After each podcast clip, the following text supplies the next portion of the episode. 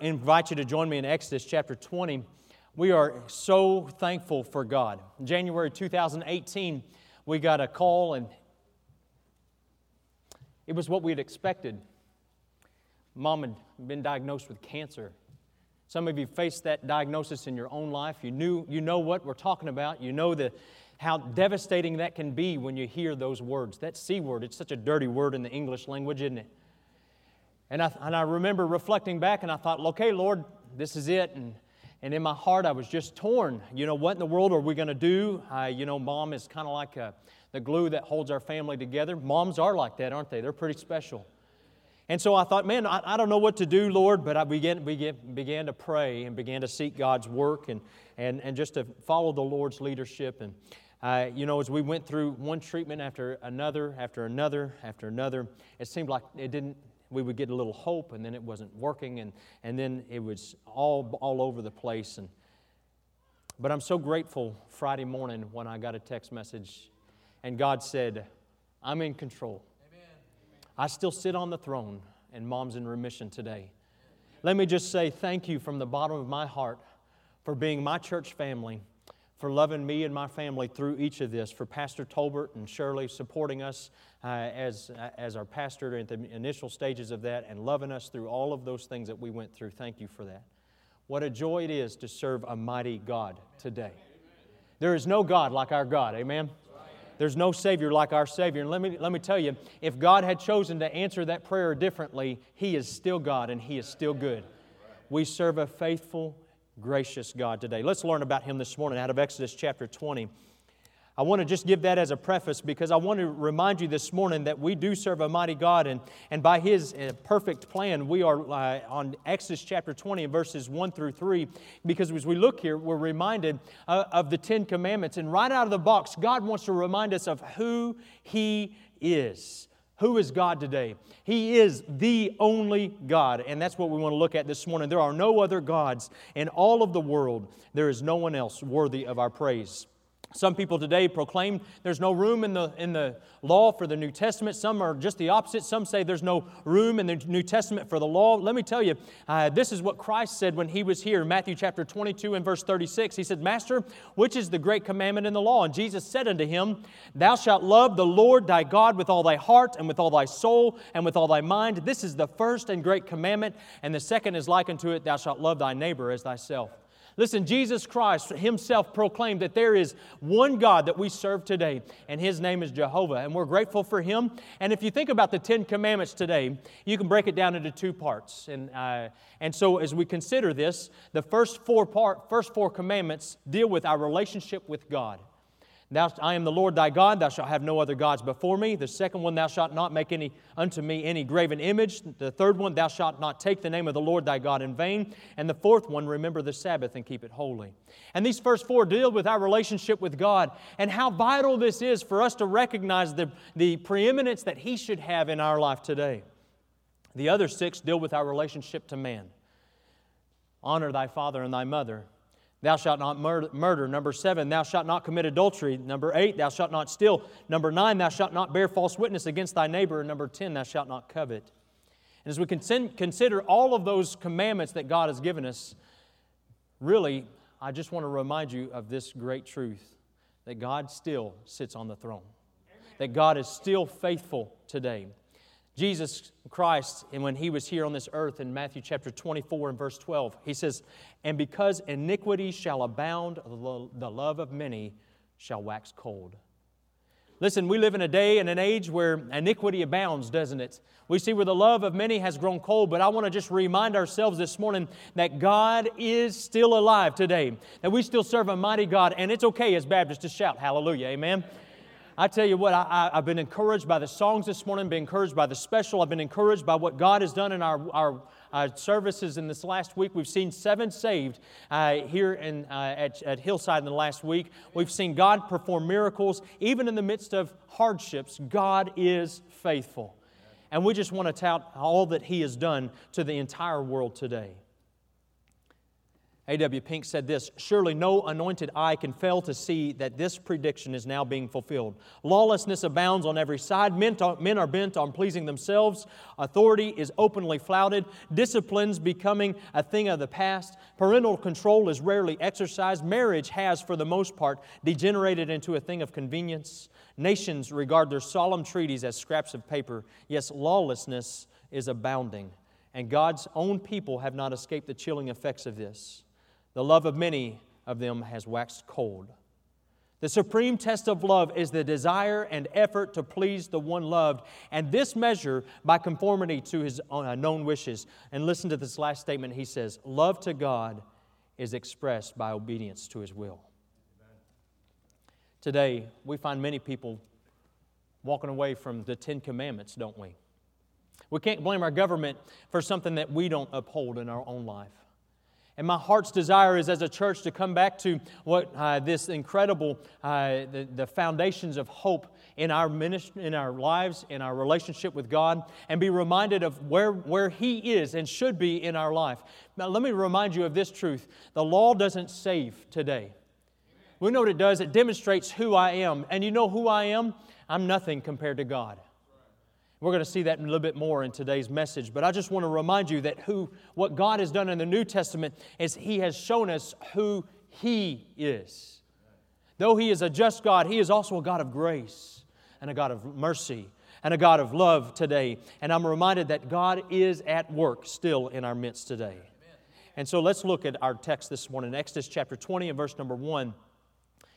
It says, And God spake all these words, saying, I am the, uh, the Lord thy God, which have brought thee out of the land of Egypt and out of the house of bondage. Thou shalt have no other gods before me. Let's stop and pray. Father, we thank you for uh, the incredible reminder of the, the hope that you offer this morning. Lord, hope comes through you alone. Lord, we've tried different methods, and Lord, we've tried different things, Lord, to try to appease ourselves, but Lord, we fall so far short of the true hope. And so, Father, I pray that those who maybe are here this morning for the first time, or maybe the first time in church in a long time, that God, that they would hear again the message of hope. They would be reminded of your place. And Lord, they would come by faith to Christ in repentance. May you be glorified, we pray in Jesus' holy name. Amen. I want to remind you of a couple of things. Uh, and just out of this text, I want you to see that God spake here to Moses and the children of Israel. He really, this is what, we, what I want to say the declaration of God. He, he's going to take some time and he's going to speak and boldly proclaim to the children of Israel the truth uh, of his word. And this is really the first time that they have ever had God's commandments written down. As they come to Mount Sinai, we see where the children of Israel have approached the edge uh, of this great mountain. And, and as they're there, uh, God has told them to stay back. And that's what we learned last week about some of that thing. And, uh, but now we see where God is speaking to Moses and is beginning to share some truth with him. And listen, God has spoken to us today. We don't have to approach Mount Sinai. We can approach the Word of God today and realize that God's Word still speaks to us. We can still glean from God's wisdom and grow in His grace this morning. And so we're so grateful for God at work in lives. And we're so grateful that God was willing to declare, I am the Lord thy God. Above everything else, I believe that this is something we must recognize that, that God is God today.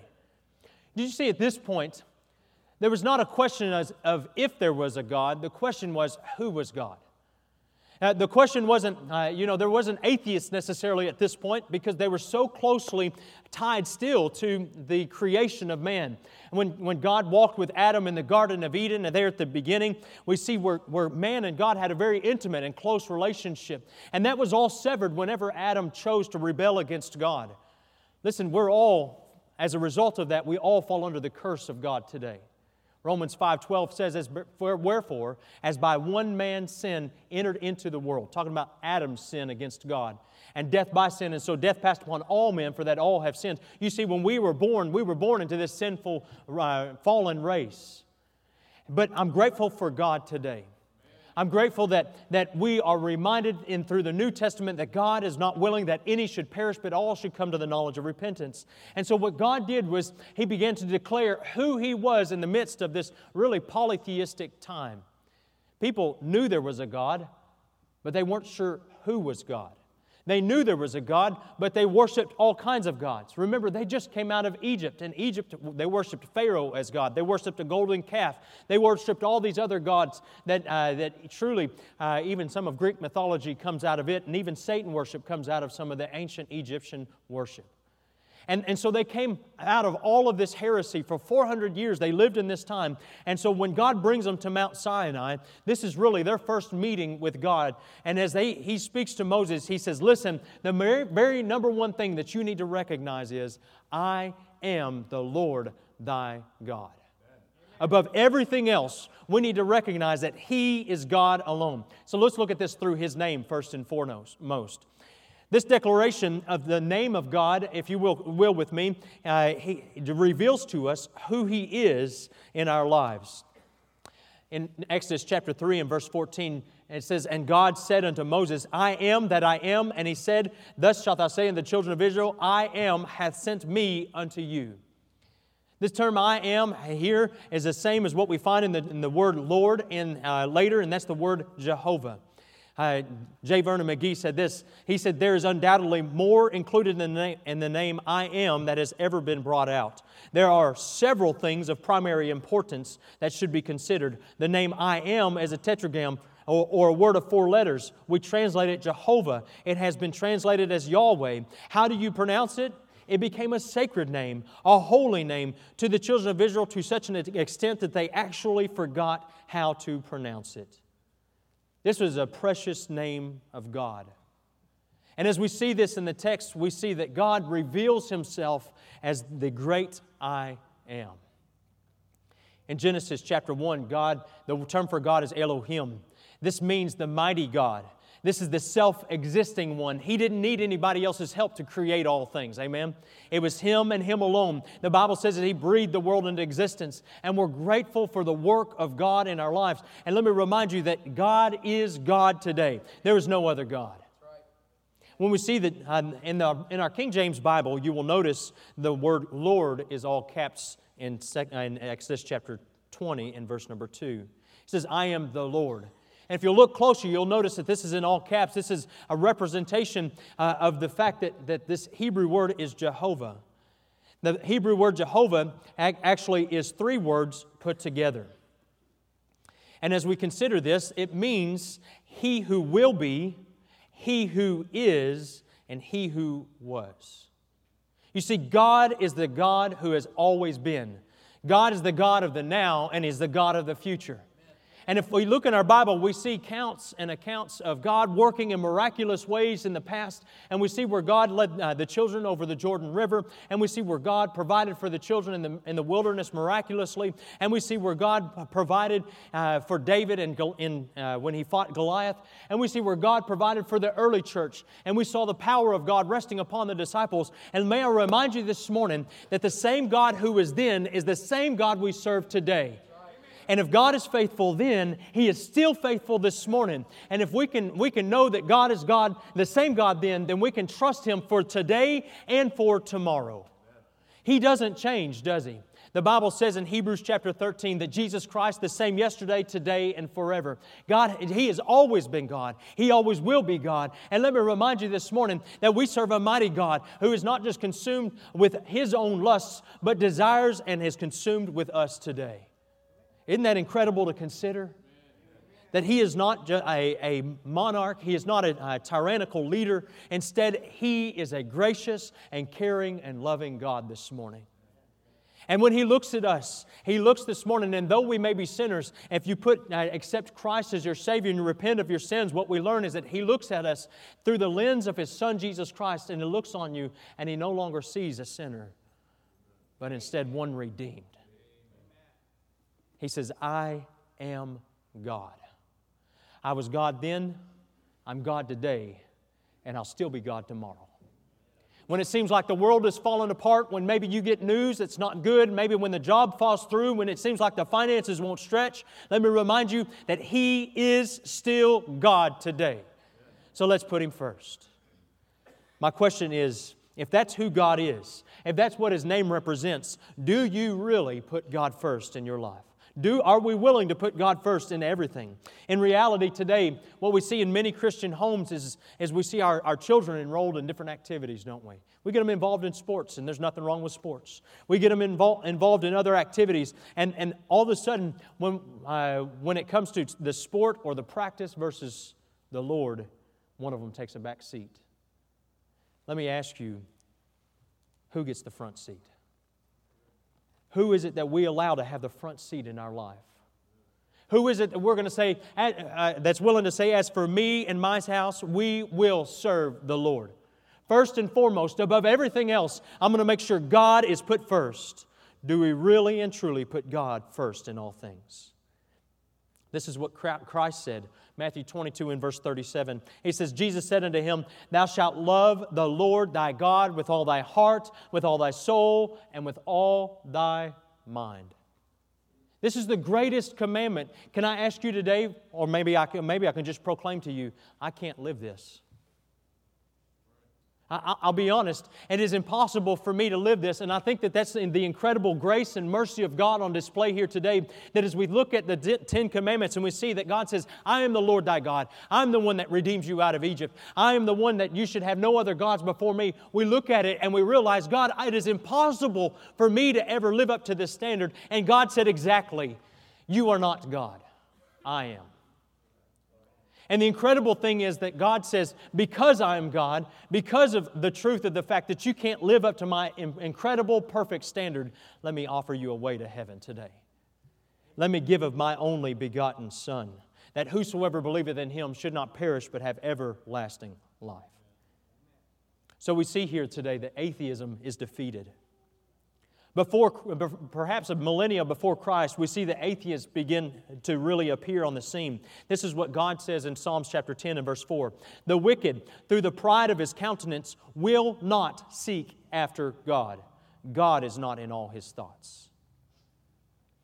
Prior to this point, mankind was too close to the original creation to reject God. But we begin to see, even during David's lifetime, where David wrote in Psalm chapter 14 and verse 1, he says, The fool hath said in his heart, There is no God. They are all they are corrupt. They have done abominable works. There is none that doeth good. The Hebrew word for fool is Nabal. Anybody know remember the man Nabal? It's closely related on purpose, I believe, because this Hebrew word reminds us of Nabal and his interaction with David and, and his men. Remember, David had protected Nabal and his, and his sheep and all of his men in 1 Samuel 25, and then Nabal acted foolishly and refused to help David, and it cost him his life. So the, the Hebrew word is translated simple, silly, simpleton, fool, or madman.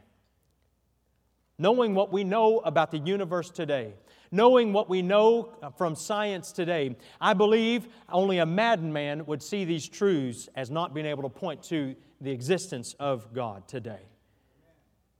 I want to show you a picture of a watch. Maybe. There it is. All right, good. Now, I, am not a, Jim Davis, he comes to church occasionally and he works on tinkers with watches. But just look at all these little different parts here. I, will be honest, I, I, couldn't possibly, if you were to give me a bag of parts and say, John, please put this together, uh, I would uh, very promptly hand it back to you and say, no, thank you. Uh, you know, I, that's not my gift, it's not my skill. But let me tell you, if I was to take these bag of these parts and stick them in a bag and seal it up, and I was to let it sit on a shelf for two billion years, guess what? Those parts would still be on that shelf untouched, just like they are. They're not going to magically come together into something we call a watch today.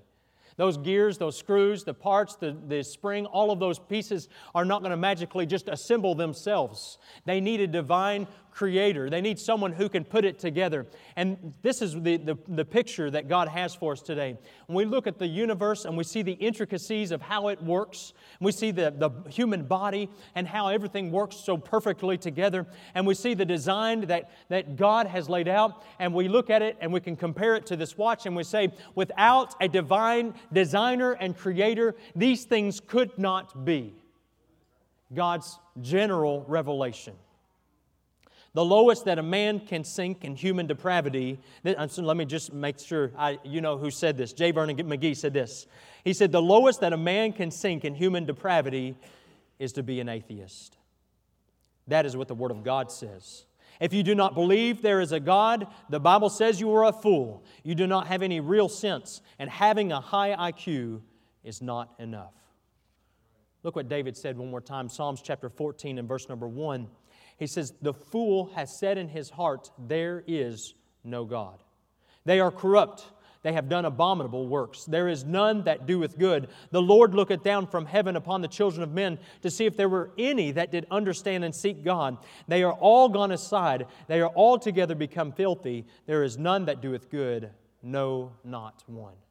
God reveals that, the, that in the human heart, there is really none of us that do good. It's not just the atheists, but it's each of us. Later in Romans chapter 3, Paul echoes, echoes these words and he says, There are none, oh, excuse me, they are all gone out of the way. They are together become unprofitable. There is none that doeth good, no, not one. Paul echoes these words, and we're reminded that there is none that doeth good, no, not one. And while we're not atheists, I would say that most of us in this room are not, or would say, I'm not an atheist. What we are is sinners. There's none of us that, that, that does good. The condition of man is truly corrupt in its ways. So let's look at the witness of God this morning.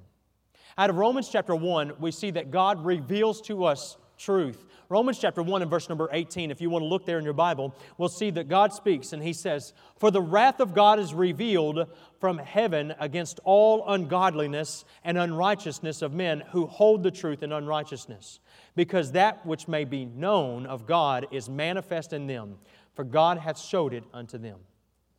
You see, the wrath of God is being revealed. It uh, is God's answer to those who assert that the Old Testament presents a God of wrath, while the New Testament presents a God of love there is a con- uh, continuous revelation not only of God's love, but also of, God's, uh, of the wrath of God in both the Old Testament and the New Testament.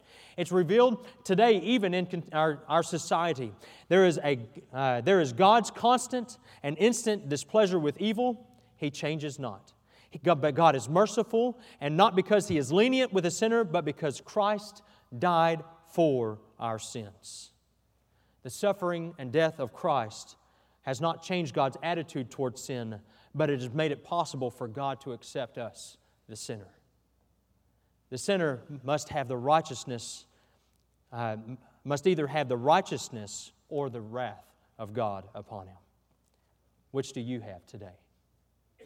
The effects of the sin are, are in the world are all around us, but one of these days we will see the effects of sin really played out in Revelation chapter 20. Because when in Revelation chapter 20, all those who reject Christ as their Savior will stand before God, and the Bible says the books will be open. And as they look through the books, they'll look for your name. And if your name is not found in the written in the book, Lamb's book of life, the Bible says that God will look at you and say, Depart from me, ye worker of iniquity. And the Bible says that you will be cast into the eternal flames of hell. God says this, big capital letters today I am God. This bold proclamation truly uh, reveals to us the fact that God has, uh, has created all things. But this bold proclamation reminds us today that we can trust Him this morning. Psalms 19.1 reminds us, The heavens declare the glory of God, and the firmament showeth His handiwork. We see that God's bold statement is backed up by the, the, all the things that we see in the world around us in nature but it's also backed up by the truth of the authority of Scripture. We see the, the revelation of God Himself when Christ came to this earth. God is truly God. So let's talk about the defense of God. Now, I'm not saying that God is some, someone that we need to defend today. He is perfectly able to, to care for himself. What I'm saying is, I want, you to, want us to realize that we must recognize that we have to defend His spot in our life. We must make sure that we don't push him out of our life, but instead remind ourselves that he is God alone. Remember 1 John 4 4, Year of God, little children, and have overcome them, because greater is he that is in you than he that is in the world. So we see first and foremost that our God is the creator God. In Acts chapter 17, would you turn there with me? Acts 17 and verse 17 in your Bibles. I want you to see that, that Paul the Apostle was dealing with this very issue. As Paul was on the, on, Mars, uh, on, on the hill there at Athens, and he's talking to the folks and he's trying to share with them the truth of Jesus Christ, we see that the Apostle Paul really begins to, to just share uh, what, who God is and that they need to accept Christ as their Savior. And so in verse 17 says, Therefore disputed he in the synagogue with the Jews with the devout persons, and in the market daily with them that met with him. Then certain philosophers of the Epicureans and of the Stoics encountered him and said, What will this babbler say? Some other some he seemeth to be a setter forth of strange gods, because he preached unto them Jesus and the resurrection. And they took him and brought uh, him unto Arioch, uh, excuse me, that word. I practiced it, but I messed it up anyway. Areopagus, there it is, saying, We may know that this, this new doctrine whereof thou, uh, whereof thou speakest is. For thou bringest certain strange things to our ears. We would know, therefore, what the, uh, these things mean. For all the Athenians and strangers which were there spent their time in nothing else but to either to tell or to hear some new thing.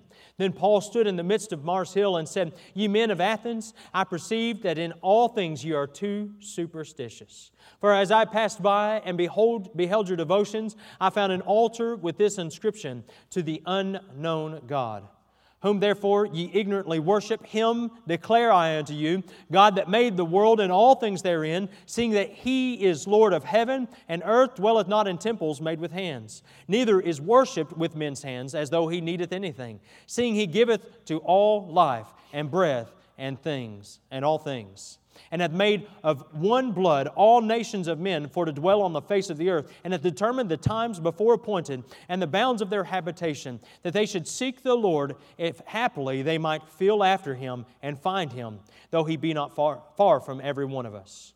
For in him we live and move and have our being, as certain also of you uh, of your poets have said, for we are also his offspring. For as much then as we are the offspring of God, we ought not to think that, that the Godhead is like unto gold or silver or stone graven by art and man's device. And the times of this ignorance God winked at, winked at, but now commandeth all men everywhere to repent, because he hath appointed a day in the which he will judge the world in righteousness by that man whom he hath ordained, whereof he hath given assurance unto all men, in that he hath raised him from the dead. I know that was a lengthy reading, but I want to share with you what, G- what Paul is saying here. He's saying, listen, you have taken time and you've studied all of these different uh, uh, false gods, and you've even made an altar to the unknown God, and you have sacrificed and you have uh, offered some frankincense, and you have done all kinds of different things. He said, but listen, though you were religious in your life, you have missed the mark. Listen, he's speaking to some very religious people here, and perhaps in your past you've been religious. But let me ask you something. Just as a young man that I, I was able to speak with uh, this week, I said, I said, listen, you've been religious all your life, but do you really know Christ as your Savior? And praise the Lord, I'm grateful he got it settled. And he, like these, like these uh, Athenians here, they uh, so many times we, we play ourselves off as religious. And we've got these rules and we've got these regulations. And this is what Christ did He came that we might be saved by grace. This is the truth regarding all of the religious practices that we want to, uh, that we want to espouse. He says in Romans 3:10, as it is written, there is none righteous, no, not one. There is none that understandeth. There is none that seeketh after God. They are all gone out of the way. They are altogether become unprofitable. There is none that doeth good, no, not one. Recognize today, when we look at the law, we see that the result is there is none that doeth good. But when we come to the New Testament and we see what God has done, we see that God is the creator of, the, of life. Jesus Christ said, I came that you might have life and you might have it more abundantly. And this is what God has offered for you today, as He wants to be your Redeemer. In verses 29 and 30, we see that Paul preached this. He said, Listen, uh, God wants you to be redeemed by the blood of the Lamb this morning. So, as light has come into the world, God asks men today everywhere to turn to Him. Light creates responsibility. And so, my question to this morning is as you have heard that we, there's none that doeth good, and that this is what God has done, that He, he has sent His only begotten Son into the world that He might die in your place. And this is the gospel this morning that Jesus Christ came to this earth. He lived a perfect life. He died on the cross. He was buried, and He rose again to save you from your sins. And if we will come to Christ this morning and accept responsibility, responsibility for our sins and say, Lord, I can't be saved on my own. I'm a sinner and I ask for forgiveness. This is what he says You will be saved today. Because this is the truth. And this is what, what, what Paul says later in Acts 17 that God is our judge. We talk about God being a loving God, but listen, He's also a just God. If I were to uh, play out a, a, scene for you, and someone that you loved very dearly was to come and they were to, to uh, be murdered at the hands of someone with great hate and venom in their hearts. And as he stood before a judge, tried and convicted, and the judge looked at him and said, That's all right, he can just go do what he wants. Would he be a good judge or a bad judge? He'd be a bad judge. And as God looks at us today, he sees our sin without, and without Christ. He sees our sin and he looks at us and says, You're, down, you're, you're destined for hell without Christ. But because of his love and his grace, Christ paid the, the price of your punishment. And God says this today if you'll accept him as your Savior, you can have a home in heaven. The Bible says it's eternal.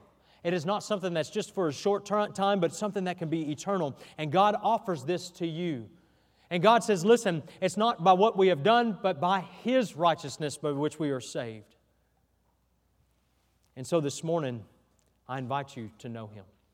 I invite you this morning to come and to receive the wonderful uh, grace of God for yourself, to understand that the law calls us to, to recognize who we are, and we are nothing without Him, but with Him we have hope.